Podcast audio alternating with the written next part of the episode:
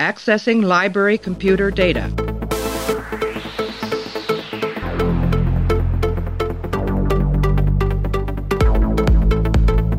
Out there, there are no saints. Just people.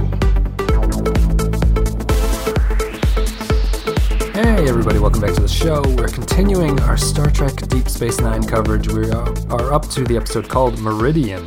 It is the eighth episode of the third season. First aired the fourteenth of November, nineteen ninety-four. Teleplay goes to Mark Garrett O'Connell, whose name I remember as not being a good writer of a previous episode, but I can't place which one it is. Story goes to Hillary J. Bader and Evan Carlos Summers. Um, just to continue that, Hillary J. Bader I know has written good episodes. Evan Carlos Summers, I believe, is responsible for Melora. Uh, directed by Jonathan Frakes. This is one of the, I think he had four directorial credits for Frakes on this show. Anyway, in this episode, Jadzia falls in love with a scientist on a planet whose inhabitants shift between this universe and a plane of pure energy, re-emerging every sixty years. Back on D S nine, Quark tries to obtain a hollow image of Major Kira for an erotic holosuite program for a wealthy patron. It's Meridian. We're joined by Brad. Brad, how are you? Welcome back. Hey, thanks for having me. I'm good. How are you doing, Wes? Pretty, pretty good. Um, I watched this episode this morning, so maybe I'm not doing as well as I thought I'm I was sorry. doing. Um, is... I wonder where to start with this one. This is a Dax episode, and I think we, I think we'll have a lot to say about it. I'm just going to play an audio clip right now before we actually get into the meat and uh, meat and potatoes of this one. So sure. I'm going to play an audio clip. Me and Brad will come back, and we're going to break down Meridian. We exist as pure consciousness. And Meridian. It becomes non-corporeal as well. But when we return to this dimension, everything is just as we left it. The buildings, the trees, even our bodies. Are you saying that when you return here, it's as if no time has passed? We only age when we're in corporeal form. Sounds like this other dimension has its advantages. Yes, but we always look forward to this existence and its many pleasures. Here, let me help you with that. The trick is to scoop out the pulp. Eat the thin layer inside the rind. Here, try some.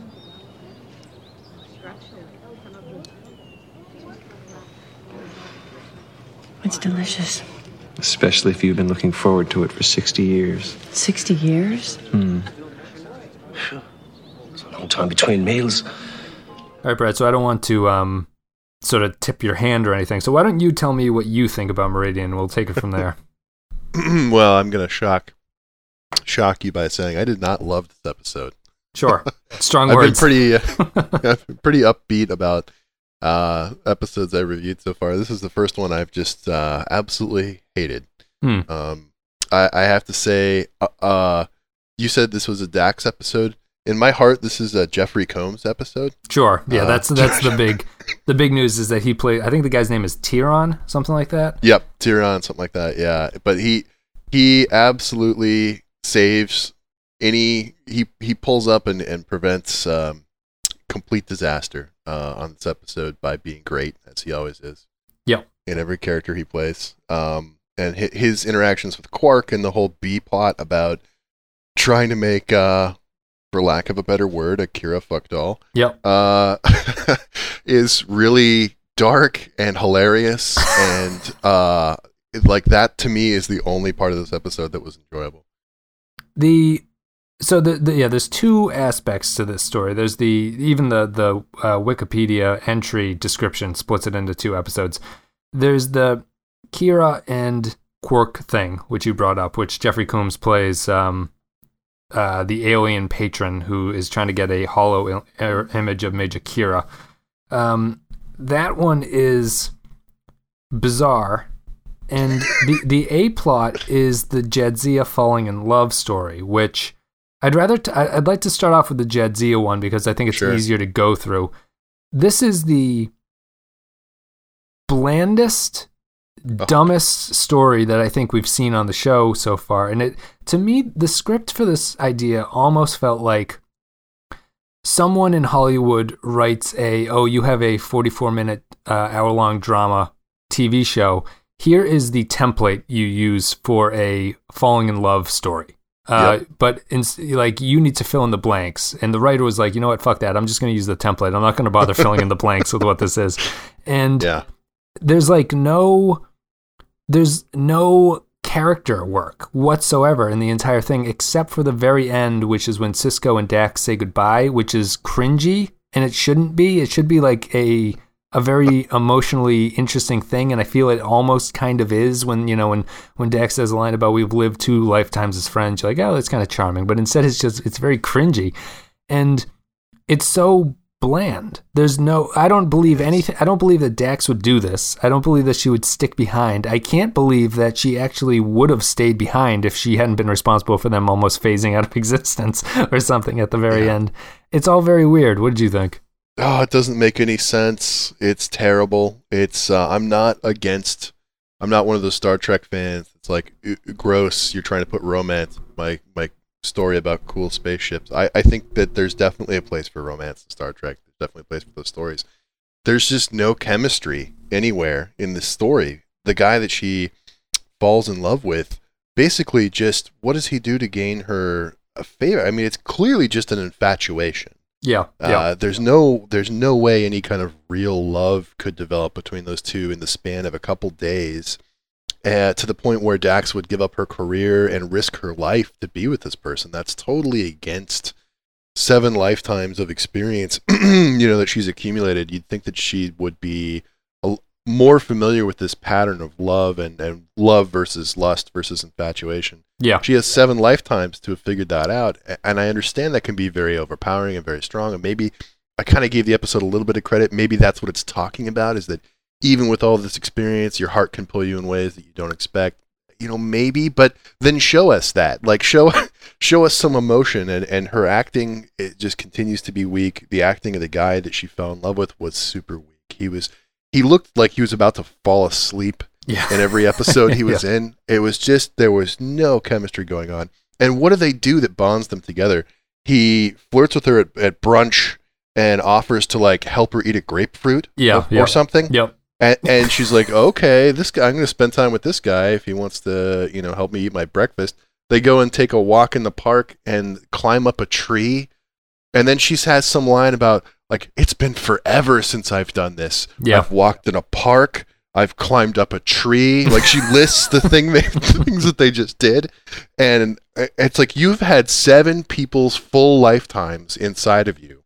You can't remember walking in a park or climbing up a tree before. Right. And feeling it's such a revelation, being like, I can't believe this is actually how people live. It's the, it's the goofy sort of Luddite Star Trek perspective where they're like, tr- every character seems to think that true paradise is just going to a planet where you have to farm your own food and climb your own tree and everything. Like, there's they the Star Trek characters really hate their technology. They just they want to live right. in this very simplistic farmer pastoral lifestyle, and every time they do, that's always portrayed as uh, the peak of what humanity would want to attain. I mean, The the thing here is, I completely agree about the lack of chemistry between them. If you're like thinking about it, I would say that ninety percent of guest star driven love concept shows are failures on Star Trek. It just, it does not work Agreed. Because it's too difficult to build a believable romance in this amount of time. Um, if you span the relationship across a series, it makes a bit more sense. But you know, with exceptions, like obvious exceptions would be like um, the City on the Edge of Forever, which is very good. Uh, oh, yeah. Obviously, yeah. Uh, the um, Lessons from T N G is very good. Mm-hmm. But every single Deanna Troi and uh, Beverly Crusher episode where they tried to do this is terrible. The yeah. Data one is not particularly good, uh, and Half a Life even is is good, but it's not great. Like, I think it's just the.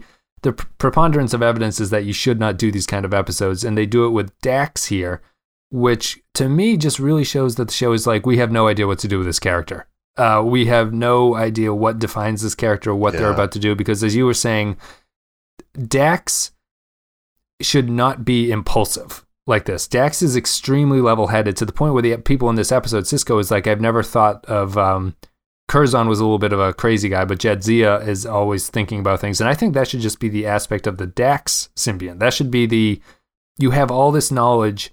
The reason that you kind of, that she's kind of laissez-faire and, uh, you know, doesn't really worry about things, is how I would define Dax, is because she has seven lifetimes of realizing not to worry about the small details, mm-hmm. kind of. And this episode throws that all away and says, you know what, she'll just fall in love, not think better of it, not think of all the problems, and then no one will have a problem with her deciding to do this and staying behind and not saying, like, this is insanity, what are you doing?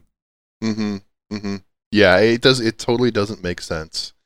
Uh, I, you know, I kind of tried to make excuses for the episode in my head, like I said, and I, I thought about, well, you know, Jadzia is a young woman who has devoted herself to becoming joined and devoted herself to Starfleet, and so maybe she hasn't had um, one of those teenage infatuation sort of romances that to- consumes you and everyone around you is sort of worried about you. Um, maybe this is for her, like, not for the Dax symbiote, but maybe this is her, Jadzia, kind of experiencing that for the first time and then rejecting what the Dax symbiote has to teach her about yeah. the past. And even if I view it through that lens, which is pretty forgiving, um, what what makes it fall down is that they just don't do enough to make me believe that that happened. I, right.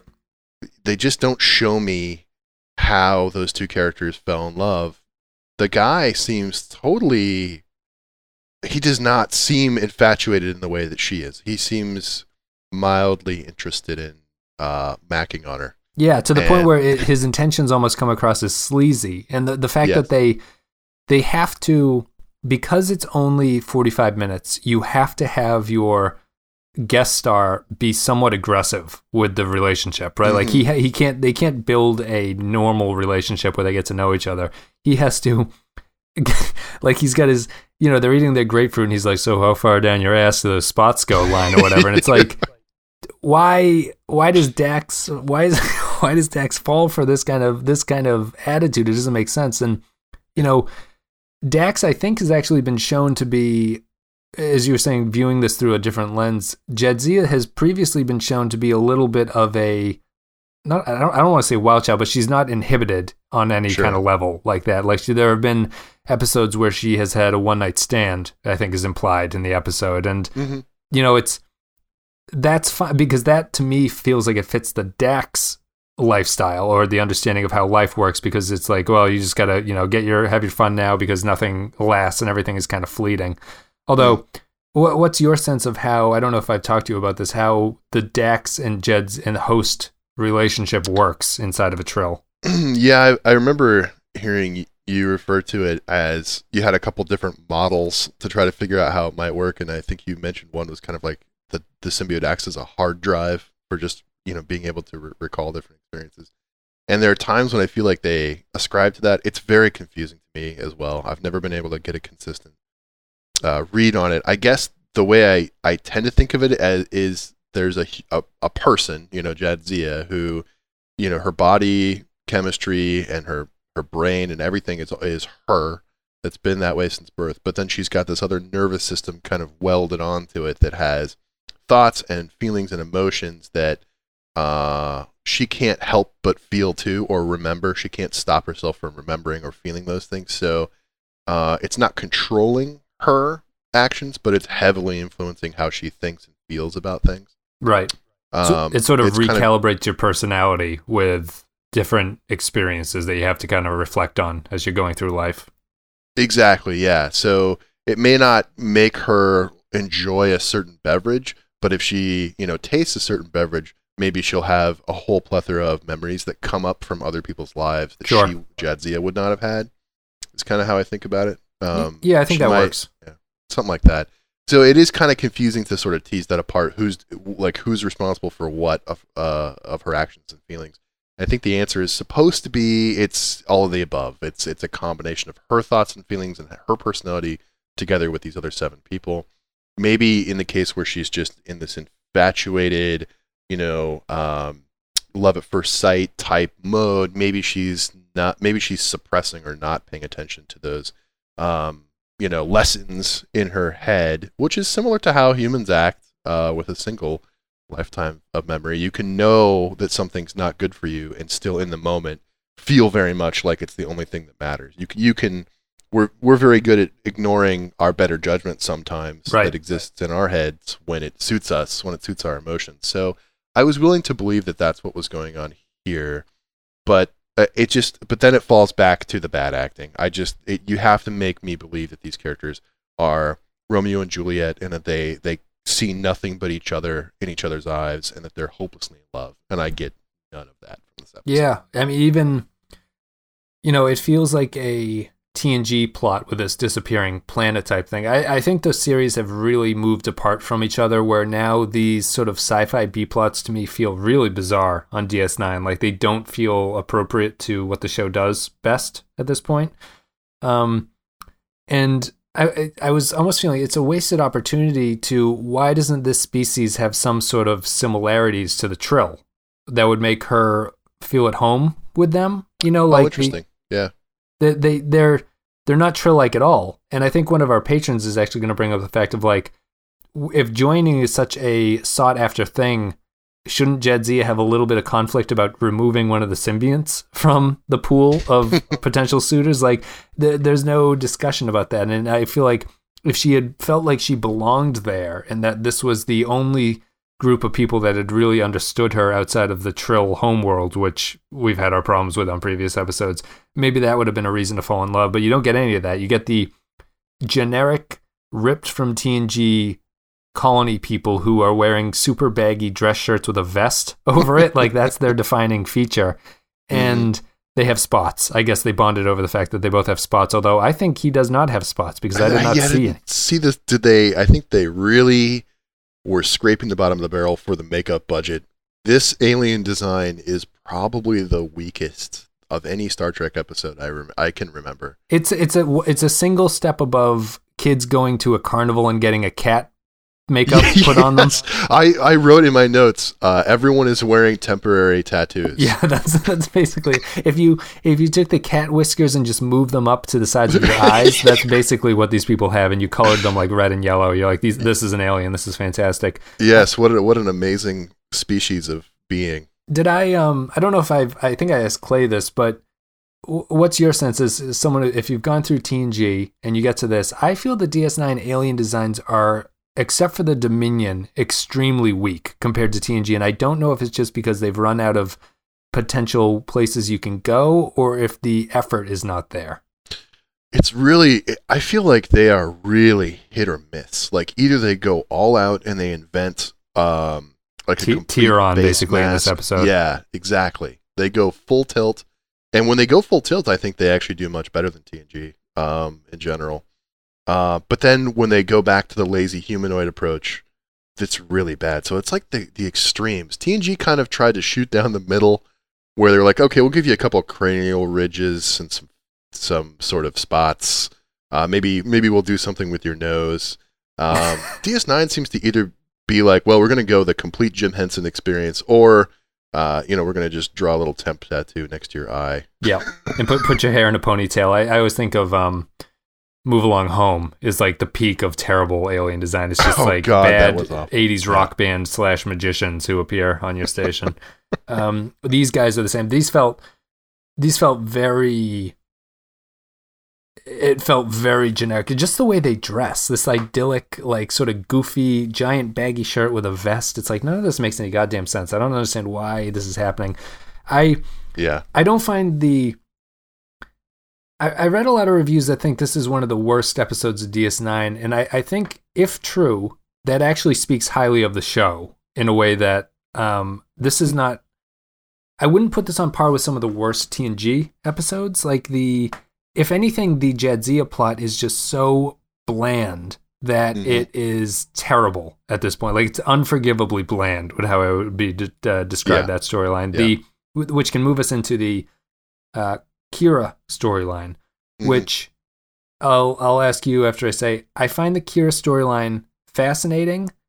It could have been a complete disaster, and it's not a complete disaster, but it's also not good because they don't they they somehow manage to drive the plot around every aspect that is interesting about that storyline, and they turned it into a romantic comedy storyline. And I think that's the problem with it. Oh, it's interesting. I yeah, I'd like to hear more about what what parts of that story you felt like you would like to see. I felt like it was a combination of funny and a little bit dark and a little bit adult for D- for nineties Star Trek. I thought it was definitely veering into territory that most Star Treks avoided, and for that reason, uh, I actually enjoyed it. I thought. Because it's basically it's basically talking about what everyone knows but nobody wants to talk about, which is that the Hollow Suites are for doing sex stuff. Yeah, I, I mean they've um, D S nine is always kind of not, not they've gotten a little bit more in previous episodes than implying. Like they they clearly are saying that people are in there having sex. So this episode is funny because Tiran comes up and he's like, "Hey, make me a major Kira thing for the holodeck, uh, for the Hollow Suite." And Quark, Quark, is, Quark is like, "What are you going to do with it?" And Tiran's basically like, "I'm going to fuck that thing." And it's like, it's like there there is no subtlety to it. It's yeah. It's remarkable how I think Combs does a remarkable job of not having this guy come across as a completely skin-crawling character, which maybe he should have been a completely skin-crawling character, because I think the interesting thing here is that they're touching on the stuff that they touch on in, um, uh, what is the Barclay episode? Hollow Pursuits. Oh, sure. Hollow Pursuits is the exact same idea, except T N G took the non-adult version, and they never, the show never brings up what Barclay is actually doing with these people. Like, they're like, oh, he's dancing and he's playing mm-hmm. swashbuckling adventures with them. He is not, he's definitely not having sex with them, is the thing that T N G would nope, say. Nope, nope, but definitely not. That's, that is exactly what's going on here. And I think there's a whole lot of philosophical argument about this. I think I remembered arguing with Clay and Sean about this. Like, is it unethical to make a version of someone in the holodeck and do things to them? Not even if you had sex, like say you were killing them or something. Mm-hmm. Is that inappropriate, or is that unethical to the point where someone should stop you from being able to do that? Because isn't the holodeck just the visual representation of something you can think anyway? And what's the difference there if it's not a real person on the holodeck?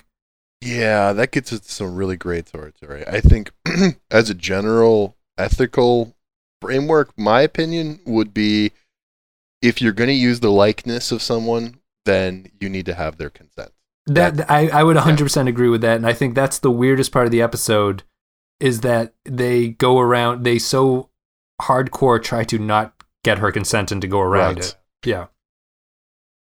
Yeah, that is definitely what makes this uh, feel gross, is that he's, you know, doing all this without her knowledge or consent, and that is, I do think that is a, a clear violation of a person to do that.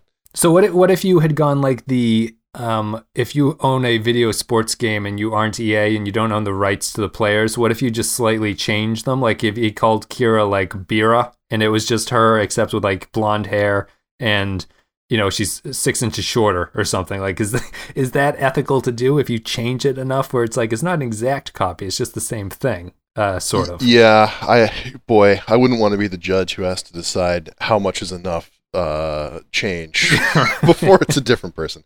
It's that like, I think your intent is still the same. I guess my argument would be, I'll take a little bit of a purist view and say, even if you change the character ten percent and give it a different name, it's clear that your intent was still to provide somebody with this experience, the experience of being intimate with, with a third party who does not consent to that in any way.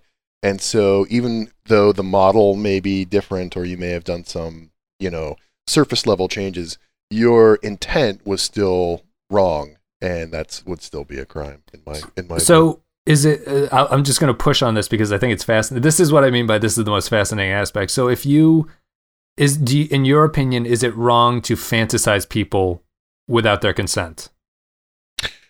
Uh, I think that it's wrong to make a fantasy. Uh, give it form in the real world and provide it to others for profit. Okay. So is, yeah, I, I, I, I think I'd agree with that. So say, say you made a, is the holodeck worse than a, like a real doll that looks like somebody? Oh God. Um, I, think I, I feel case... like it is, but I think that that is me not understanding. I think that's me being tricked by the holodeck into thinking that the holodeck is like a sentient thing. You know what I mean? Sure. Yeah, it definitely has an extra dimension of your. It's it's simulating a sentient person, Yes. So there's an extra layer of creepy factor on top of that. I, I think it all comes... This is all very... It is fascinating. Uh, I think it comes down to consent in the end. It, it is the person being portrayed consenting to their likeness, their personality, their image being used in this way. And if, if it's at all gray, or if the answer is no, then this is then to me it's a clear violation. That's not. Yeah, I, I think I I'd, I think I'd yeah. agree with that, and maybe we wouldn't have conflict if Kira didn't do that. I mean, it's sort of um, it's it's kind of maybe it's not surprising at Quark's character that he's willing to go so far to do this. You think sure. that he'd have a better means of doing it than having to take a picture of her and stuff like that, but I think that, and when I when I say that the episode could have been much worse. I feel they kind of avoid that by making it a comedy. I, I can see a lot of... I feel like this plot line is ripe for the sort of modern splintering of like perspective analysis that happens. Like, you know, in, in analysis nowadays, there's a lot... And there's always been this way, but it's, it's, it feels like it's super focused now. There's there's always the different sort of branches of analysis that you can go through. There's like Marxist analysis, there's feminist analysis, there's all this kind of stuff. And this storyline feels like, depending on how you approach it, you can come up with extremely different defenses or criticisms of it. And I don't know where, I think I personally just kind of land in the middle where I'm like, this is creepy and bizarre. I wish they had done a better job with it, but I don't think it's the worst, most offensive storyline that I think any of the Star Treks have ever done, on the level of um, just being something that's like, wow, they clearly missed the boat on that one. Like, they did not get yeah. the right tone or anything. I think that Kira is the right Kira is the right female character to do it with, uh, to do this storyline with, because she is, the way she handles it is very of her character and very strong and not hysterical, which I think would have been a huge mistake. If she had overreacted to it, I almost feel that the criticisms would be, this is upsetting and sort of disturbing that they went down this line. She takes it more in stride and sees it almost as more of a practical joke that she wants no part of on some level. Mm-hmm.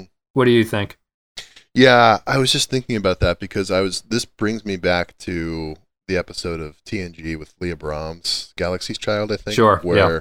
she discovers that Geordi has a, um, you know, it's not implied that there's anything sexual going on, but that, that he's in love with this holodeck version of her. Yeah. And she uh, is enraged, correctly enraged, that, that he's doing all of this and that she feels violated by this. I think she even uses the word violated. And I completely agree with her outrage. There, uh, if anything, I think I think I, I think that kind of outrage at being violated is would be more appropriate for Kira's character than, you're right, they kind of do resolve this as though we're a practical joke and Quark will be Quark kind of is yeah. the uh, is the attitude. Yeah. And maybe that's necessary because Quark's a main character and you're not going to just haul him off in irons.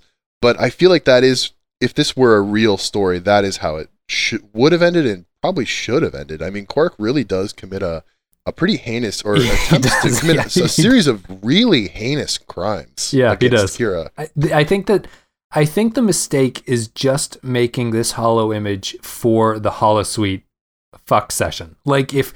Why Why did... If it would have fit the tone so much better if it had been a story where stealing her likeness and not using it in that kind of thing would have been like, okay, you can have Kira argue against it being used this way, but it's not some sort of weird personal violation. You're just kind of copying her and using her without her consent.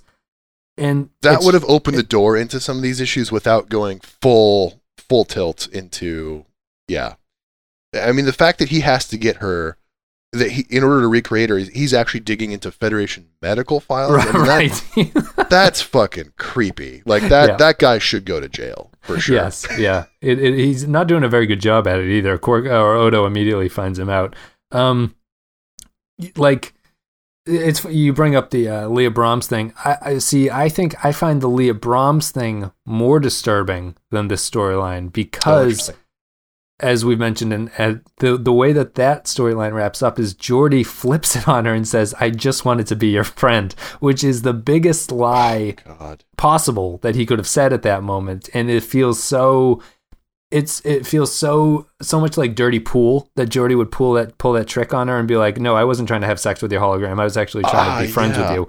Total lie. This one, that. At least, all the characters are wearing their desires on their sleeves, and so it feels skeezier, but also less like the characters are in denial about what they're doing. Interesting. Yeah, I forgot the Galaxy's Child ended that way, with Geordi basically pulling the uh, the it's nice guy routine. Yeah. The yeah, like I'm going to guilt you into loving me. And yes, and that's being, exactly like, what he does. Yep. Oh, that was yeah. You're bringing all that back. That was gross. So do you know what I mean? Like, I feel like these yeah. characters are like, yeah, I'm stealing your hologram and I'm going to have sex with it. That's exactly what I'm going to do. And I respect the, I don't respect the, um, the way that they pull it off, but I respect the fact that they aren't covering it up at this point. Yeah, I would agree. I think it's, I, I commend the series for taking this on, but I think if they took it on, I feel like this is a much more serious discussion than the tone of the episode gives it. Uh, it, it one hundred percent. It gives, yeah, it's it's too lighthearted, and it's too much like practical joke, haha. And and it doesn't give it the serious weight that these issues probably deserve being yeah. discussed. I think this should be its own episode where this is really discussed, and maybe not make it a main character that does this, make it a guest star, so that in the end, when it's revealed that they've violated a person like this, you can you can do the right thing, put them on trial, send them to prison. Like, make take a clear stance, show about w- what is too far on the holodeck. I think that would have been a really uh, a better way to handle it. Yeah, I I I one hundred percent agree. I think it's a I think it's a failure of tone. It's a failure of understanding why this is not the right storyline for this kind of plot, and it's a The the it's not even really disrespect. Just the, the treating the characters this way makes everyone feel a little bit sort of dirty by the end of it, yeah, in a way that's like, sure, I don't think this is appropriate for what these people should be doing. They should be having a they should be having a real discussion about this, as opposed to just being like, oh, that that that dirty deviant Quark trying to take my picture mm-hmm. so that that guy can have sex with it. Um, very very odd. Although I will like if the if the storyline had been lighter, I really thought that the Kira's body with Quark's head was kind of funny on some level. Like, that's a, it's a good solution, but the, yeah. the problem is the solution is too lighthearted for the material that had led up to it. Yeah, and that's why I was at the beginning. I started out by saying I, I liked this plot line. I thought it was funny, and I think that's true at a surface level because, of course, the the image of a uh, beautiful woman's body with Quark's head is just funny on its face. The script thinks this is a funny idea. Sure, and if you don't think about it very much, it's kind of a funny little B-plot. But then actually, as we've been talking about it and thinking about it, I realize it's it's not that funny. It's actually kind of it's actually kind of upsetting if you really allow yourself to dig into what's happening. And I I feel like the right thing to do would have been not to treat this as a joke and actually, as Star Trek should do, dive into the moral aspect of this and and not just come out of it with like, well, you decide, audience, but come out with a clear stance that that um. you know, this is wrong. What this character did was wrong. They should be punished for this. Um, can, you know, make it a story about consent. I think that would have been revolutionary for the time. Yeah, yeah. I think I, I think I agree with that. Um, let's see. Do you have anything else? It's it's a, it's an episode that is, yeah, just very, very, very odd. I mean, the, the way that it ends is very, very odd. Uh, Jadzia in her quarters, sitting by herself with grief, is is sort of a weird thing. It's like a The tone is just kind of all over the place. I think that the Jadzia storyline is supposed to be very sad, and as you say, the other the Kira storyline is very like it's trying to be funny. It thinks it's comedy with what it's doing. Yeah. Uh, whether or not you think it's funny is not is not what I'm saying, but it's more like the I think the writer's intent is like, this is a funny story. I'm going to write this, um, yep. and it doesn't come across that way.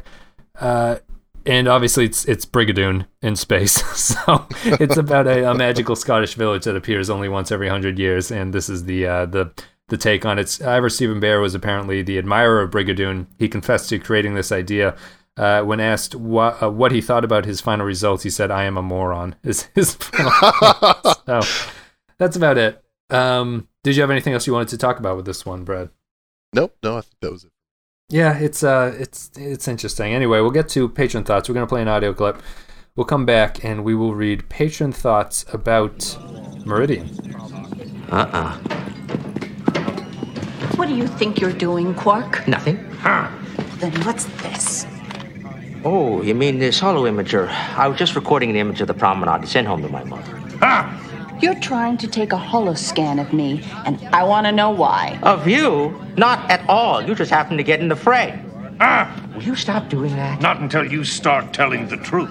You want the truth? I'll tell you the truth. I was trying to get an image of you for a special holosuite program I'm designing. Oh, I can just imagine what kind of program that would be. I'm sure you can, but you'd be mistaken. The fact is, I'm working on a simulation of the station's operations center. People want to know what goes on up there, and they want to imagine themselves fending off a Cardassian attack or facing a fleet of Jem'Hadar ships. Naked, I assume. Isn't there some petty thief you can harass? Just you. Hmm. All right, so if you support the show on patreon.com slash the Pensky File, you can go to that website and you can leave thoughts about upcoming episodes. We read them and react to them.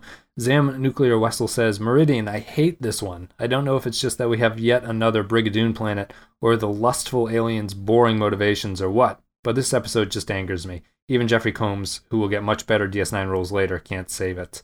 Um, let's... Uh, Combs. Uh, maybe... On the, if I were to do a Star Trek actor Mount Rushmore, Jeffrey Combs would probably be one of the faces on that. Would you agree? I, I totally agree. I think he is the best. He's my favorite uh, character actor, guest actor in Star Trek. Um, everything he's in is better for having him in it. I actually started, I couldn't I couldn't remember his name for some reason. In my notes, I kept writing Shran whenever I would refer to him. I, yeah, I, yeah from Enterprise. Yep. Enterprise, that's the role I think I remember him in the most, but certainly, you know, Shran, Wei-Yun, um, all the little bit characters that he plays, they're all, he's just, he's great. He emotes, yeah. It's, uh, Brunt, he's Brunt as well. Yeah, I think um, he has eight roles across all of the series, and the, the ones from this one you'd know are Wei-Yun and uh, Brunt, uh, the Ferengi. Yeah. Um, Wei-Yun is one of my top characters of Star Trek of all time, and I think a lot, was, that's one hundred percent great. Due to the performance that Combs does for him. Um, what do you think it is? I think Combs just is a, Combs strikes a nice balance between taking the role seriously and adding just the right amount of camp to the performance. Like it's a, I think some actors come in and they try to play these aliens too seriously or not sort of broad enough. And Combs really finds the, the trait that defines them and blows it up to a point where it doesn't feel like he's making fun of it, but it feels like he's really inside what that character is supposed to be.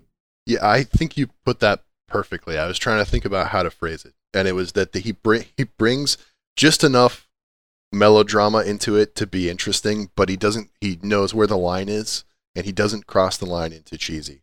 Right. Yeah. Yeah. one hundred percent. Um. Let's see, Meridian, next thing. And obviously, uh, I was just reviewing this. I'd forgotten that Wei-Yun only comes in much later. He's like the end of season four is when he first appears. Yeah, I, so. keep think, I keep thinking I'm going to see him at some point. I forget that it's way down the line. Yeah, it's, we don't see, I don't think we see another Vorta until then. He's the first one that we see again, so it's a long stretch of not seeing them. Uh, sorry, I'm just flipping through these things again to find the next one. The next one is... No one wanted to talk about Meridian, apparently. Hold on one second. Equilibrium. Second Skin. Meridian. Matthew Ross says, seriously, this is so bad. I don't know if it's the co- it's cause of cause of Dax, about Dax, near Dax, or what. But anyway, at least we don't have to hear about ten past lives. Maybe the Dominion isn't interested to come here, not so much for the sixty-year difference of dimensional travel, but because it's bland. The planet looks like a golf course or a convention center. Too cliche, T N G, and D S nine. The subplot on D S nine was later used in Babylon five. No, really. This is becoming a running joke about people uh, arguing about Babylon five and D S nine. Have you ever seen D- Babylon five, Brad? You know, I'm amazed to say that I haven't. It's always been on my list, and I've never never gotten around to it. I have never gotten into it either. Maybe after this I might have to, but uh, I was only interested in that Jeffrey Combs was the alien holobuyer. It was mildly humorous seeing Quark's face on the body model, but whatever. Of course, Dax is the problem, and we'll never see this group of people planet issue ever again. Uh, Matthew brings up something I didn't, uh, I wanted to discuss, and I almost completely forgot about it. This episode is the first one to me that feels like the show is now struggling with how to deal with the Dominion arc and keep yeah. the episodic nature, because there is zero reason for them to go into the Gamma Quadrant here. It makes no sense. They don't cloak themselves, and they just go in and find a planet in there. It doesn't it doesn't make any sense, and it feels totally... It's a total betrayal of everything that they've set up to this point. And I understand that the, the show is struggling with how do you have a Star Trek show with this going on in the background, but everything to this point has led me to believe that Starfleet has no... Starfleet should have no desire to go into the Gamma Quadrant, and I can only perceive it as a sort of hubris on Starfleet's behalf to this point, where that maybe the Dominion hasn't shown them enough of what will go wrong if they go in there. I yeah, I totally agree. I actually had that as the first thing that I wrote. They had some comment as they go through the wormhole about how, well, thank God there's no Dominion activity in this sector, so I guess we're okay. And I just thought, how can that be? Like, it, right. if, if the Federation has the good sense to park a space station on our end of the wormhole to guard it.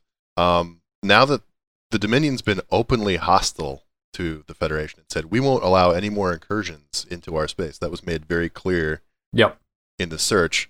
Why don't they have something on their Why is there the no Dominion D S nine on the other yeah. side? I think that is yeah. one of the weirdest things that I always question about, why that never develops, why there is no mirror station on the other side of things. And I think you're right. I think it's just because it would cut off any random episodic, let's go take a hike out to the Gamma Quadrant storylines. Yeah, yeah. I, I think it's a, I think it's a mistake to do that. I think that it, because previously we've seen episodes where they're like, oh, the station's getting empty because of the Dominion threat. And this one, they're just like, you know what? Forget about this threat. We've got to go in there and talk to random people in vests yeah. uh, and figure things out. But the thing is that they could do this exploring in the Alpha Quadrant. I mean, the area around D S nine is not well-known Federation territory. They've alluded to the fact that the, the border between the Federation and Cardassia got redrawn at some point. So you can yep. say, hey, there's new planets that we've never been able to map before, and you could find things there. I mean, you could do all this exploring in the Alpha Quadrant. Yeah, yeah. I I would I would have preferred that. And just the, the they don't go in under cloak. They just go over there. It's like, if you have yeah. to define it, at least cloak yourself and go in. Uh, Andrew Katerlog says, Meridian, the D S nine equivalent of Masterpiece Society. That is an excellent comparison. Uh, the only saving grace of the episode is Quark, Odo, and Kira humor. The Dax storyline is just a reminder that at this point, Dax is by far the weakest main character. They keep writing Dax as either totally uninterested in relationships or is quickly willing to give up everything for a fling. The idea of a vanishing planet could have been very compelling if not for the ridiculous love story. This episode feels like a bad pitch at an early Teen G script that somehow made its way to D S nine. I one hundred percent agree about the Masterpiece Society. I think if it's on, it's probably on yeah. par with that. And while the it's different from the Masterpiece Society in that I hated the Prime Directive interpretation in the A plot on that one, I think that the B plot of this one is actually where they don't understand what they're talking about. Yeah, yeah, I agree. I wish Cisco had invoked the Prime Directive and they would have just flown away from the planet. Yeah. There's a planet, and now it's not there anymore. Um, let's see here. Meridian. Joy Manga just says, I've never seen Meridian. I won't watch it when the podcast drops, and I may not listen to the podcast. But if the episode is bad like Fascination, I will watch it. Well, we'll have to let you know about that one. Yeah. Uh, thank you, Joy Mango. And let's see, Meridian. Kyle Barrett. Kyle had warned me that he had written an essay. It doesn't seem that bad. Uh, the A-plot is an early T N G-style shit sandwich, and the romance is Troy-level bad. The, quote, and then we can count each other's spots, end quote, line made me want to puke. Oh. The B-plot poses some interesting questions, like does a person own the rights to their hollow image, but the episode barely scratches the surface of these issues. Jeffrey Combs is great, though, and you can see why he'd be asked to come back for multiple roles in several Trek series. He's the perfect type of character actor for Star Trek. Now we just need to get him in Discovery. One final thing. Dax is going to run away with this guy, but you don't think the Trill government would stop her from doing that? Surely with symbiont joining being not that common and a prodigious honor, the Trill people would have a say in what Jadzia could do with her life. Introducing this would have, wouldn't have saved the episode, but would have added an extra dimension, if you pardon the pun. I'm eager to hear your thoughts. Well, that's about it. I think we covered all of that stuff, but uh, thank you, Kyle, for uh, confirming what we believed.